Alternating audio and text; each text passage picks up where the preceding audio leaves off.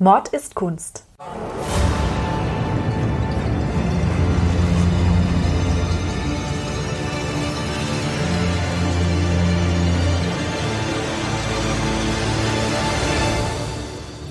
Blutige Morde und grausame Verbrechen. Für immer auf Leinwand gebannt. Kunst ist nicht immer etwas für schwache Nerven. Oft zeigt sie uns die tiefsten Abgründe des menschlichen Wesens. Und genau darüber reden wir in unserem Podcast. Hallo, und, herzlich willkommen. Servus Nina, hi. Hallo Ludwig. Heute geht's ja scheinbar ums feudale Japan, hast du mir im Vorfeld schon gesagt. Ja, Und stimmt. über Samurai im groben Sinne, was ich ja ein hochspannendes Thema finde. Deswegen bin ich sehr gespannt, was du mir heute für ein Bild mitgebracht hast. Dann lösen wir das Rätsel doch gleich mal auf. Hier ist es. Oh ja, Ihr könnt es auf unserem Instagram-Account Mord ist Kunst und auf unserer Website mordistkunst.de ansehen. Also, ich muss jetzt mal dazu gleich vorneweg sagen, wir haben hier sehr viele japanische Namen und ich kann sie garantiert nicht richtig aussprechen. Deswegen seht es mir nach. das gilt auch für mich übrigens. Der Künstler heißt Tsukiyoka Yoshitoshi und das Bild heißt Sakuma Daigaku trinkt Blut von einem abgetrennten Kopf. Es ist aus dem Jahr 1869. So, Ludwig, beschreib doch mal, was du siehst. Also, liebe Zuhörer, ich habe ein ziemlich cooles Bild vor uns.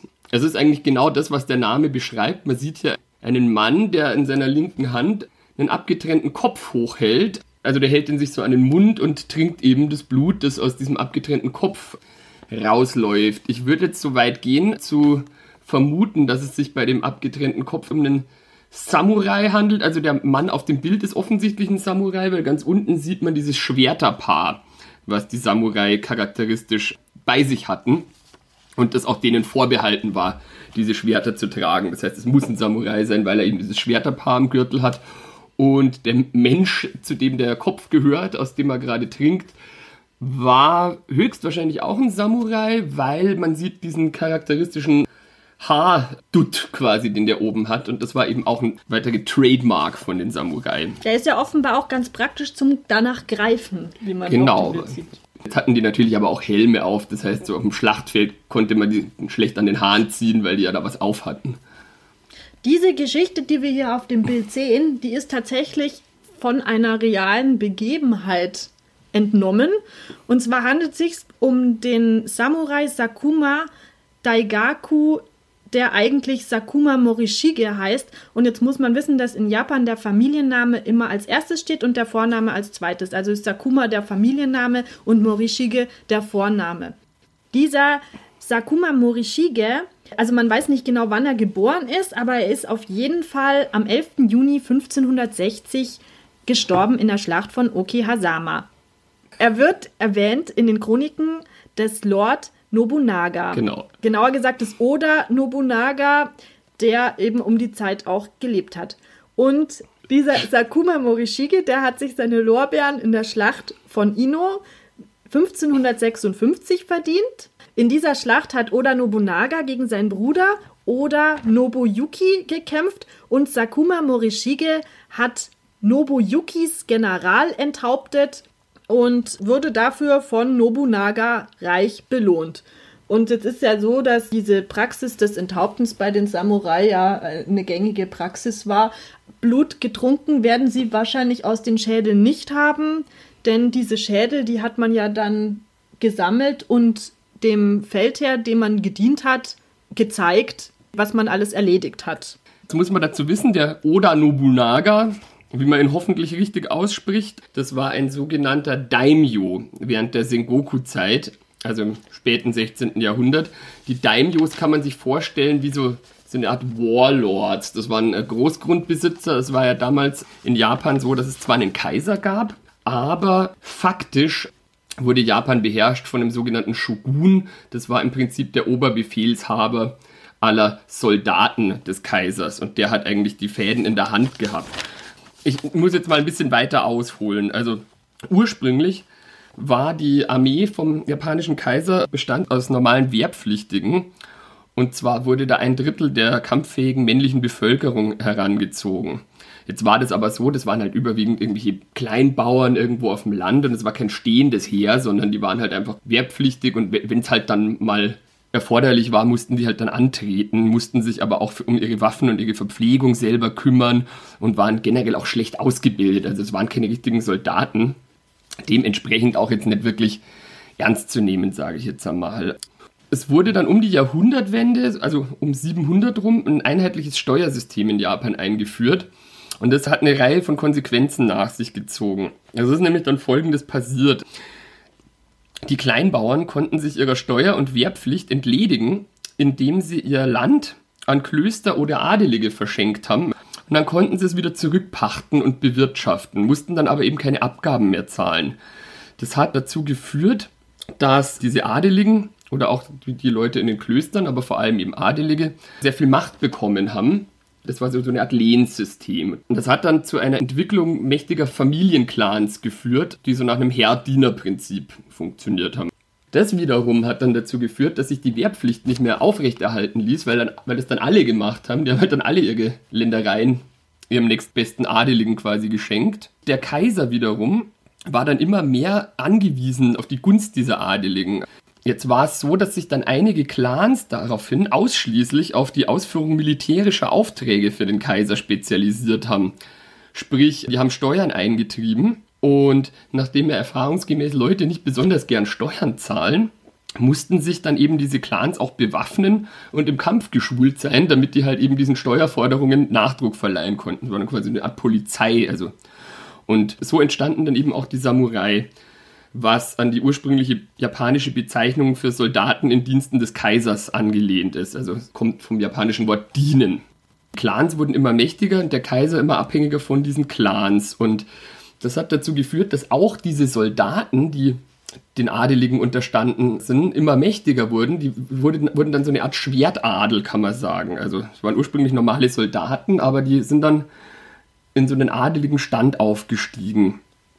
Die durften ja dann auch Land besitzen und so. Genau, waren aber eben natürlich ihrem Daimyo verpflichtet.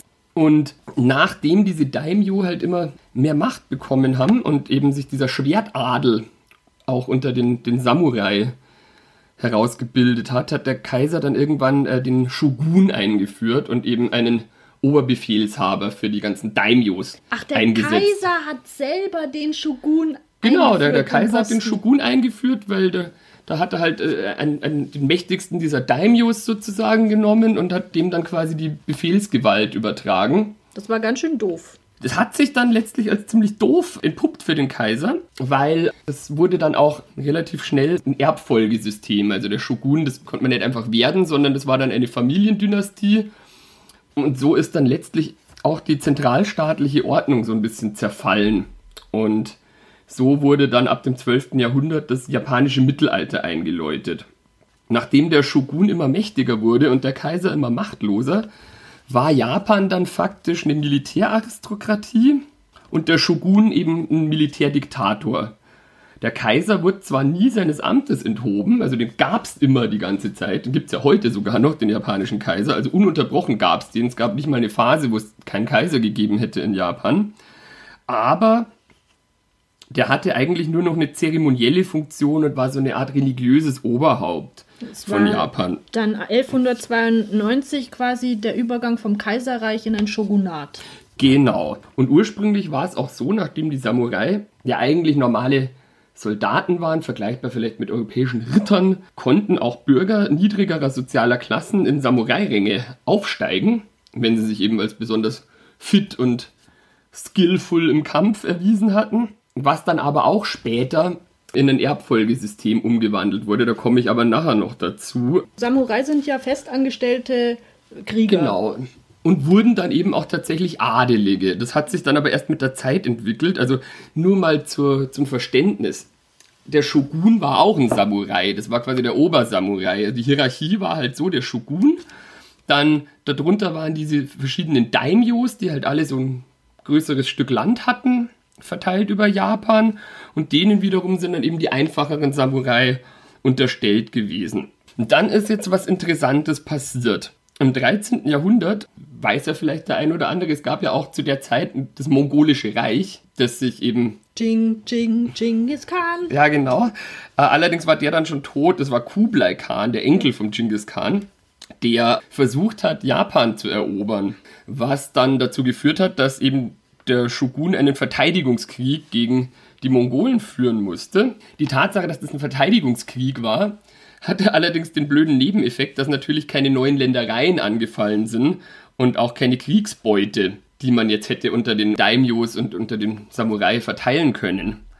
Dementsprechend sauer waren die dann, weil die mussten halt da diesen Krieg kämpfen, auch im Namen des Shoguns und des Kaisers, haben aber nichts dafür bekommen. Stattdessen mussten die halt eben nach wie vor auch die Kosten von diesem Verteidigungskrieg selber tragen.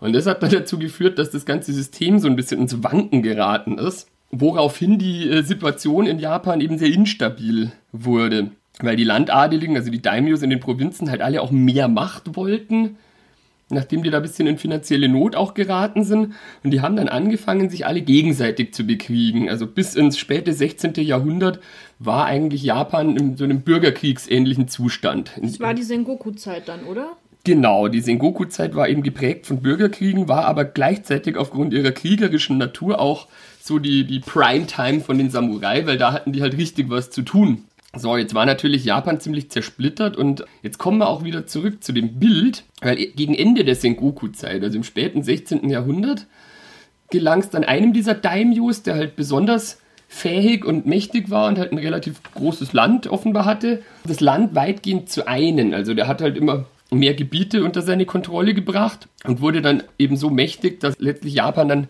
geeint war wieder. Der Oda Nobunaga wurde allerdings selber nie Shogun, muss man dazu wissen. Weil bevor das hätte passieren können, ist er gestorben. Das war eine ziemlich blöde Geschichte, der Tod Oda Nobunagas. Und zwar war das so, also wie gesagt, er hatte Japan eigentlich schon, schon geeint und so und war an der Spitze seiner Karriere, kann man sagen. Und dann hat er was Blödes gemacht, und zwar bei irgendeinem Abendessen hat er im angetrunkenen Zustand einen General von sich beleidigt, indem er ihn in einen Schwitzkasten genommen hat und dann irgendwie mit einem Fächer auf seinem Kopf rumgetrommelt hat. Das macht man nicht. Na, das, ich würde mich da auch aufregen. Ich würde mich jetzt vielleicht nicht so aufregen wie dieser General, weil was der nämlich dann gemacht hat, ist, dass er sich gegen den Oda Nobunaga aufgelehnt hat.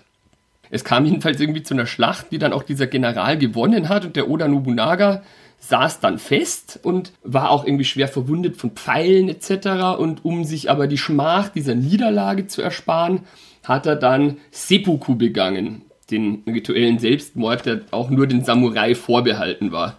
Das ist eine ganz grausame Tradition, die Gott sei Dank abgeschafft wurde. Ja, die wurde irgendwann auch verboten, wo ich mich frage, wie kann man so ein Verbot durchsetzen, weil meine, du kannst dann nicht mehr ins Gefängnis sperren, wenn er... Stimmt, da ist eigentlich was dran.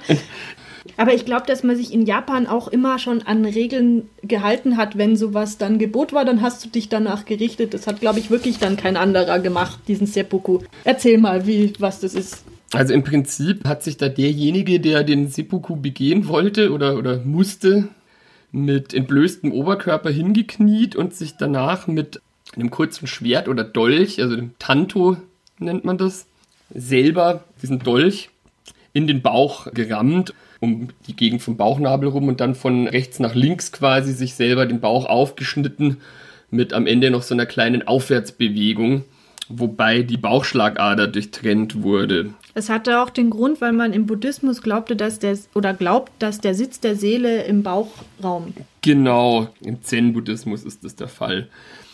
Jetzt hatten die aber meistens dann noch einen Vertrauten dabei, der dann irgendwann wenn es zu schmerzhaft wurde oder wenn quasi der, der Schnitt hin, hinreichend ausgeführt worden ist, den Knienden dann noch enthauptet hat. Und das war auch eine große Ehre damals, wenn man halt dann eben ausgewählt wurde, um jemanden, der Seppuku begangen hat, dann noch zu erlösen sozusagen.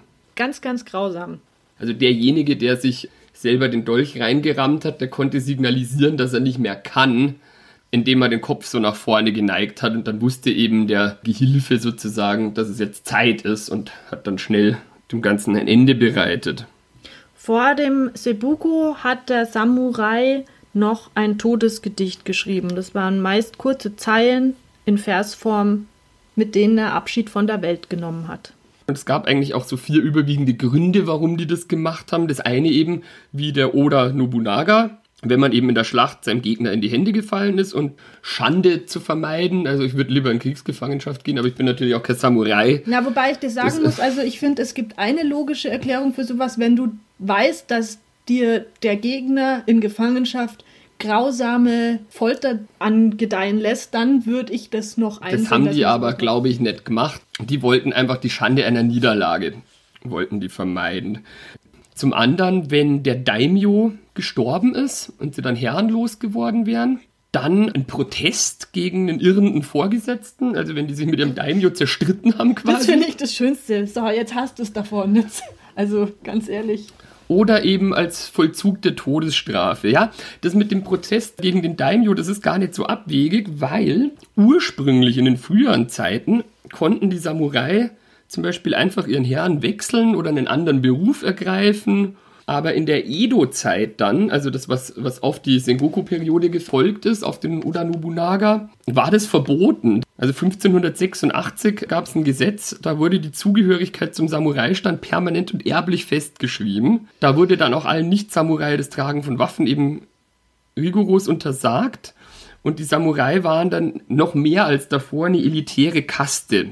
Das war jetzt halt für die, die die maximale Scheißsituation. Wenn der Daimyo jetzt gestorben ist oder seine Ländereien verloren hat oder was auch immer, dann konnten die nichts anderes machen. Die wurden dann sogenannte Ronin, eben herrenlose Samurai und hatten dann die Arschkarte mehr oder weniger. Das wurde halt auch als große Schande empfunden, wenn man herrenloser Samurai wurde, weil a, man eben nur herrenlos werden konnte, wenn der Herr starb oder vom Shogunat seines Amtes enthoben wurde oder wenn man eben verstoßen wurde. Und B, durften die dann eben auch keinem normalen Beruf nachgehen und wurden dann halt Söldner, Leibwächter oder Kriminelle, irgendwas Dubioses. Es war dann auch ein gar nicht so kleines gesellschaftliches Problem mit diesen herrenlosen Samurai. Also ich finde, das ist alles kein richtiger Grund, aber da muss man halt eben auch die kulturellen Unterschiede sich vor Augen führen. In Japan hat das einen anderen Stellenwert. Also im Christentum und im Islam gilt es als schändlich. Selbstmord zu begehen oder als Sünde sogar. Da kommst du dann nicht in den Himmel. Genau, irgend sowas. Und in Japan verbindet man das aber eher mit dem Übernehmen von Verantwortung. Deswegen, das kann man sich jetzt vielleicht hier in, in so einem westlichen Kulturkreis nur schwer vorstellen. Aber in Japan ist das eben nicht so. Das ist recht bizarr. Ähm, das ist ja heute auch noch so tatsächlich, dass Japan zum Beispiel eine außergewöhnlich hohe Selbstmordrate hat. Laut einem WHO-Bericht ist die Suizidrate in Japan 60% höher als der weltweite Durchschnitt. Und es gibt ja zum Beispiel auch diesen sogenannten Selbstmordwald, von dem man immer mal wieder liest. Aokigahara heißt der, das ist halt ein Wald in Japan und da nehmen sich jedes Jahr eben besonders viele Menschen das Leben. Grausam. Wo wir ja vorher schon über den Oda Nobunaga gesprochen haben, der galt als äh, erster sogenannter Reichseiniger. Also habe ja vorher schon erzählt, der hat ja mehr oder weniger quasi Japan befriedet nach dieser langen Phase von Bürgerkriegen. Und die beiden Nachfolger von dem, der Toyotomi Hideyoshi hieß der und dessen Nachfolger wiederum Tokugawa Ieyasu, haben es halt eben geschafft, ein friedliches Shogunat einzuführen.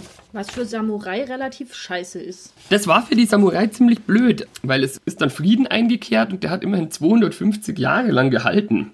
Dann waren sie arbeitslos. Nachdem es eine Friedenszeit war und die nicht mehr Krieg führen konnten, haben die das halt mehr oder weniger als Hobby oder zu Trainingszwecken praktiziert und überwiegend sich dann bildenden Künsten auch zugewandt, wie Musik, Lyrik oder Kalligraphie. Und auch das ist bis heute tief in der japanischen Kultur verankert.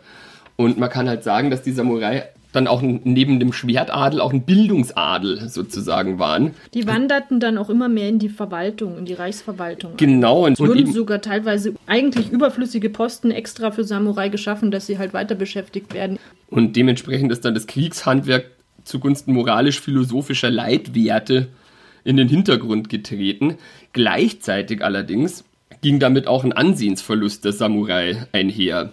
Tokugawa Ieyasu, der zweite Nachfolger von, vom Oda Nobunaga, war dann auch eben der, das Stammesoberhaupt von den ganzen Shogunen, die dann in den Jahren bis zur Abschaffung vom Shogunat an der Macht waren. Also, also das waren alles Tokugawas dann. Die Tokugawa-Familie war dann 200 Jahre an der Macht. Genau, man sagt im Volksmund, Oda Nobunaga brach die Steine, die zum Bau des Staates erforderlich waren. Hideyoshi bearbeitete sie und Ieyasu fügte sie zusammen.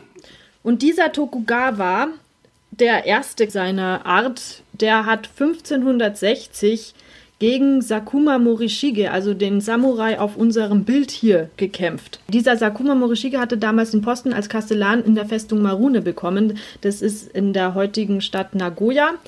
Und diese Festung war ein wichtiger Grenzposten gegen einen Typen namens Imagawa, der ein Feind von Nobunaga damals war. Oder Nobunaga. Und Tokugawa Ieyasu führte damals eine Attacke gegen Marune, also auch gegen Nobunaga, und nahm die Festung ein. Und Sakuma Morishige stirbt im Kugelhagel der Akebusen. Die Akebuse, das war damals die liebste Waffe der Samurai, also nicht das Schwert, sondern nachdem die Feuerwaffe erfunden wurde, haben die auch diese Akebusen benutzt. Die waren ein bisschen kleiner als Musketen und deswegen konnte man die auch, wenn man geritten ist, benutzen. Also starb Sakuma Morishige 1560 durch eine Kugel. Das ist ja so, also das wissen ja wenige Leute, weil es oft so dargestellt wird, in Filmen zum Beispiel, jetzt ich denke jetzt an Last Samurai mit Tom Cruise zum Beispiel, da wird es ja mehr oder weniger so dargestellt, dass die Benutzung von Feuerwaffen für die Samurai eher los war und dass die deswegen nur mit ihrem Pfeil und Bogen und ihren Schwertern gekämpft haben, aber in der Realität war das natürlich nicht so, also die haben auch genauso Schusswaffen benutzt, als es die dann gab. Ein paar Tage nach dem Tod von Sakuma Morishige hat Oda Nobunaga dann seine Feinde besiegt und sich mit Tokugawa Ieyasu verbündet und so entstand dann nach und nach dieses 200-jährige Reich des Friedens und die Edo-Zeit. Edo, so hieß damals einfach Tokio, das war die Hauptstadt. Genau. Deswegen nennt man das Edo-Zeit. Und da war eben die Gesellschaft in vier Stände geteilt. An erster Stelle standen die Samurai, an zweiter die Bauern, dann die Handwerker und dann die Händler. Es war ja immer noch eine Militäraristokratie, obwohl dann Frieden geherrscht hat. Der Shogun war dann der Tokugawa eben, quasi das Staatsoberhaupt. Dementsprechend stand auch das Militär, also die Samurai, an der Spitze davon. Genau, und diese Tokugawa-Ära oder Edo-Zeit, die ging dann bis 1868 und da wurde sie dann von der Meiji-Restauration abgelöst. Sicher, und diesen Übergang von der Edo zur Meiji-Zeit bekam der Künstler Tsukiyoka Yoshitoshi, der dieses Bild, diesen Farbholzschnitt gemacht hat, hautnah mit. Der Tsukiyoka Yoshitoshi, der war nämlich einer der drei großen Farbholzschnittmeister Japans beziehungsweise des klassischen Farbholzschnitts. Man kennt von japanischer Kunst eigentlich meistens die große Welle von Kanagawa. Das ist die, die gibt es auch als Bildschirmschoner zum Beispiel. Die ist von Katsushiko Hokusai. Das ist der allerbekannteste japanische Farbholzschnittkünstler. Dann gab es noch Utagawa Kuniyoshi und bei diesem Utagawa Kuniyoshi hat Tsukiyoka Yoshitoshi gelernt. Und dieser, ich nenne ihn jetzt einfach nur beim Vornamen Yoshitoshi, weil es einfacher ist, dieser Yoshitoshi war wie viele Japaner sehr interessiert an der Welt außerhalb Japans, aber hatte auch Angst, dass die japanischen Traditionen verloren gehen könnten, wenn man den Westen so sehr nach Japan hereinkommen lässt. Weil es gab Mitte des 16. Jahrhunderts, also ziemlich zeitgleich mit den Reichseinigern, gab es erste Kontakte Japans mit dem Westen. Das wird die Periode des Nambam-Handels genannt, was man sinngemäß auf Deutsch übersetzen kann mit äh, Südbarbarenhandel, weil die Japaner eben die, die Europäer als ziemlich unzivilisierte Assis wahrgenommen haben aufgrund ihrer, ihrer Sitten. Genau, das war eben so Mitte des 16. Jahrhunderts. Das hat so knapp 100 Jahre gedauert, im, also im frühen 17. Jahrhundert wurden die Europäer dann wieder vertrieben, weil sie es einfach mit ihrer Missionierung auch übertrieben haben. Und dann hat es den Japanern halt irgendwann gereicht und daraufhin haben die sich ziemlich abgeschottet. Bis eben ins 19. Jahrhundert hinein, wo dann letztlich auch die erneute Öffnung gegenüber dem Westen zum Niedergang der Samurai und des Shogunats beigetragen hat. Genau, und so war Tsukiyoka Yoshitoshi, der 1839 geboren worden ist, so kam der genau in diese Phase rein, diesen Übergang. Man hatte genug von der Abschottung, man wollte aufbrechen, das System, aber hatte auch Angst, dass dadurch die japanischen Traditionen, wie zum Beispiel auch der Farbholzschnitt, verloren gehen könnten. Denn damals nahm man schon die Massenproduktion aus dem Westen an, sowie Fotografie, das war damals eben sehr bekannt. Japan hat sich also zur Zeit Yoshitoshis in einem Übergang befunden. Dieser Übergang bescherte dem Land Instabilität, es gab eine Hyperinflation, es gab Missernten und die Folge davon war, dass es relativ rau auf den Straßen zuging und es viel Gewalt und auch Gesetzlosigkeit im Land gab. Nachdem ja eben auch ein großes Problem dann war, dass die Samurai, die eben nicht mehr in Diensten von ihrem Daimyo sein durften, überspitzt gesagt mordend und brandschatzend äh, umhergezogen sind, weil es ihnen ja verboten war, einfach einen anderen Beruf zu ergreifen auch. Genau, und so, so gab es eben Schlachten darum, das Shogunat der Tokugawa abzuschaffen und den Kaiser als Machthaber einzusetzen. Das war so der Plan. Das war dann eben die sogenannte Meiji-Restauration. Das war der damalige Tenno, der da regiert hat. Und nachdem ist diese Restauration benannt. Nachdem 1867 aufgrund dieser westlichen Einflüsse eben auch dessen Macht erneuert wurde und im selben Zuge wurde das Shogunat abgeschafft. Und das hat eben auch eine Abkehr von den alten Traditionen markiert, weil der Kaiser den Samurai-Stand, also man muss sich das so vorstellen, die Existenz der Samurai war ja eigentlich untrennbar auch mit dem Shogunat verbunden. Dementsprechend hat im Zuge von der Abschaffung vom Shogunat der Kaiser dann eben auch den Samurai-Stand zugunsten einer moderneren, westlich orientierten Armee aufgehoben und hat den Samurai auch äh, ihre Privilegien entzogen. Zum Beispiel durften die dann eben auch ihre zwei Schwerter nicht mehr tragen. Und das hatte dann eben eine Reihe von Aufständen der Samurai gegen die Armee des Kaisers zur Folge. Ja, weil man muss sagen, 1,5 Millionen Samurai haben so auf einmal ihren Job verloren.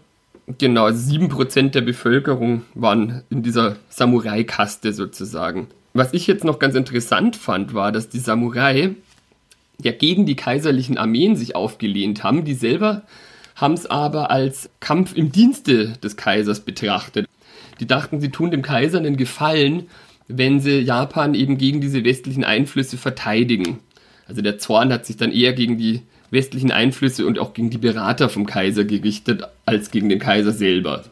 Natürlich gab es dann eine Reihe von Aufständen und Tsukiyoka Yoshitoshi war Augenzeuge von der Schlacht von Ueno 1868. Da hat das also miterlebt, wie es da zuging und das hat ihn auch geprägt und im Anschluss daran hat er dann die Bloody Prince geschaffen. Das ist eine Reihe von Holzfarbschnitten, die wirklich sehr, sehr gruselig sind. Da sind viele Seppuku-Szenen dabei, da sind grausame Morde dabei, die gezeigt werden und eben auch das Bild, was wir hier sehen, gehört dazu. Das ist aus der Reihe 100 Krieger, 100 Warriors. Und diese 100 Krieger, die zeigen Szenen von berühmten Kriegern, von berühmten Samurai aus der Vergangenheit. Ich finde es so schön, dass das alles sich so zusammenfügt, weil dieses Bild von Sakuma Daigaku, das markiert den Übergang vom Mittelalter zur Neuzeit, kann man ja sagen. Und er hat es gemalt während dem Übergang von der Edo-Zeit in die Meiji-Restauration. Und irgendwie, er ist quasi der letzte Künstler seiner Art und bildet die Samurai ab, die ja dann auch abgeschafft worden sind. Jetzt muss man dazu sagen, dass er in der Tokugawa-Ära solche Szenen unter Umständen gar nicht hätte machen können, weil es damals nämlich eine Zensur gab, was die Farbholzschnitte betraf oder auch Bilder. Und zwar durften zum Beispiel Familienmitglieder der Tokugawa-Familie nicht dargestellt werden und es durften auch keine politischen Ereignisse nach 1500 dargestellt werden. Und es wurde eben zum Ende der Edo-Zeit aufgebrochen und dann hat man diese Verbote unterwandert. Wenn Künstler das trotzdem gemacht haben, dass sie zum Beispiel ein Mitglied der Tokugawa-Familie dargestellt haben, dann wurden die empfindlich bestraft. Also das war richtig gefährlich. Genau, nachdem die Tokugawas ja Samurai waren, und zwar die obersten Samurai, das war nämlich ein weiteres Privileg, das die Samurai genossen haben, wenn denen nicht der gebührende Respekt entgegengebracht wurde, dann durften die so einen normalen Bürger enthaupten oder halt auch anderweitig umbringen. Um also, die Ehre wieder herzustellen. Genau. Und halt eben auch, um zu untermauern, dass, dass man es mit ihnen besser nicht anlegt. Jetzt ist es so, dass dieser Farbholzschnitt, der klassische japanische Farbholzschnitt, der ist schon seit dem 8. Jahrhundert bekannt. Das ist eine Technik, wo du eine Holzplatte hast, eine zurechtgeschnittene, und dann ritzt du oder meißelst oder schneidest mit dem Schnitzmesser da dein Motiv rein und dann kommt Farbe drauf und dann wird das gedruckt. Und es wurde in Japan natürlich auf diesem schönen Japanpapier gedruckt, was aus Pflanzenfasern hergestellt wird. Also es war eine ganz schöne, edle Angelegenheit. Bis zum 15. Jahrhundert wurden äh, primär religiöse Themen gedruckt. Um 1600 fingen dann die Illustrationen für Unterhaltungsliteratur an, in diese Kunst einzuziehen. Und ab 1650 gab es dann Einzeldrucke, die verkauft wurden. Am Anfang waren die Drucke in Schwarz-Weiß, dann um 1700 gab es maximal zwei Farben und ab 1765 gab es dann vielfarbige Drucke, die hießen Nishiki E, Brokatbilder. Das E, das bedeutet Bild. Und jede Farbe brauchte auch eine eigene Druckplatte. Also wenn du da irgendwie fünf, aufwendiger Prozess. Ne? Genau, wenn du da fünf Farben gemacht hast, brauchtest du auch fünf verschiedene Druckplatten. Es war so, dass die Farben, die wurden traditionell aus pflanzlichen Pigmenten gewonnen bis es 1820 in Japan dann mit dem Preußisch Blau die erste künstliche Farbe gab, die aus Deutschland herübergeschwappt ist. Und das wurde dann auch wirklich inflationär oft verwendet. Man sieht es hier auf unserem Bild, das wir haben. Der Hintergrund ist auch preußisch blau. Also dieses dunkle Blau, das hat man dann sehr geliebt. Zum Glück ist er nicht in Schweinfutter grün gehalten. Nee, Gott sei Dank nicht. Das preußisch Blau, das wurde aus Versehen entdeckt. Und zwar hat es ein Farbhändler, der eigentlich Rot herstellen wollte, aus Versehen hergestellt, weil er keine Pottasche hatte, sondern nur verunreinigtes Potaschecarbonat. Und Eisensulfat hat mit dem verunreinigten Potaschecarbonat anders reagiert als gedacht und es entstand kein Rot, sondern ein sehr schönes dunkles Blau, was dann auch sehr gerne verwendet wurde. Tokio und Osaka waren die Zentren des Farbholzschnitts, also da waren die Künstler die bekanntesten gesessen und da waren auch die hochwertigsten Farbholzschnitte zu Hause. Dargestellt wurden gerne mal Stars aus dem Kabuki-Theater. Und ich sag euch, wenn ihr mal nach Japan kommt, dann geht in so ein Kabuki-Theater, in so ein traditionelles japanisches Theater. Da kann man einzelne Akte anschauen. Das ist so super. Man versteht kein Wort, wenn man kein Japanisch spricht, aber das ist wirklich der Wahnsinn. In diesem Kabuki-Play-Akt, den ich gesehen habe in Tokio, da war es auch so, dass der Hauptprotagonist ebenfalls ein Samurai war und der hat dann seine Gegner geköpft. Und die Schauspieler haben, wenn sie geköpft worden sind, schnell aus ihrem Kragen so ein rotes Tuch rausgezogen und das dann so in der Luft flattern lassen, dass das so aussah. Genau, das sah dann so aus, wie, wie wenn das Blut so aus dem Hals kommt. Und das fand ich relativ kreativ. Das hat mir sehr gut gefallen. Gerne wurden auch Geishas äh, dargestellt, berühmte Geishas oder auch Sumo-Ringer. Sumo-Ringer sind immer noch sehr beliebt in Japan. Und diese Technik des Farbholzschnittes, die ist dann leider eben zugunsten der Moderne etwas in den Hintergrund gerückt. Und so war unser Tsukiyoka Yoshitoshi der letzte große Meister des klassischen Farbholzschnittes. Diese Farbholzschnitte, die wurden in Europa von Malern wie Monet oder Degas gesammelt. Und Van Gogh hat auch gerne mal diese stilisierte Technik übernommen in seinen Bildern. Und auch die Plakatmalerei aus dem Jugendstil so die Anfänge der Werbung, wie wir sie heute kennen, die haben sich auch an diesen Stilisierungen des Farbholzschnittes angelehnt. In den 1870er Jahren hatten die Leute keine Lust mehr auf die gewalttätigen Bilder von Tsukiyoka Yoshitoshi. Er bekam keine Aufträge mehr und hat dann auch Depressionen bekommen aufgrund dessen. Er hat dann eine Geliebte gehabt, die ihr Hab und Gut verkauft hat, um ihn ernähren zu können und sich dann auch für ihn prostituiert hat am Ende, damit sie ihn finanzieren kann. Und das war aber im Japan des 19. Jahrhunderts offenbar auch ein gängiges Mittel, um den Geliebten ziemlich, über Wasser zu halten. Aufopferungsvoll von ihr. Sehr aufopferungsvoll. Er hatte dann noch eine andere Geliebte kurze Zeit später, die hat das genauso betrieben wie die erste. Also man wollte ihm schon helfen. Die Moderne hat in Japan dann die Zeitungen mit sich gebracht. Und dort hat er auch Gelegenheit gehabt, wieder zu arbeiten, denn die Zeitungen waren interessiert an seinen Drucken.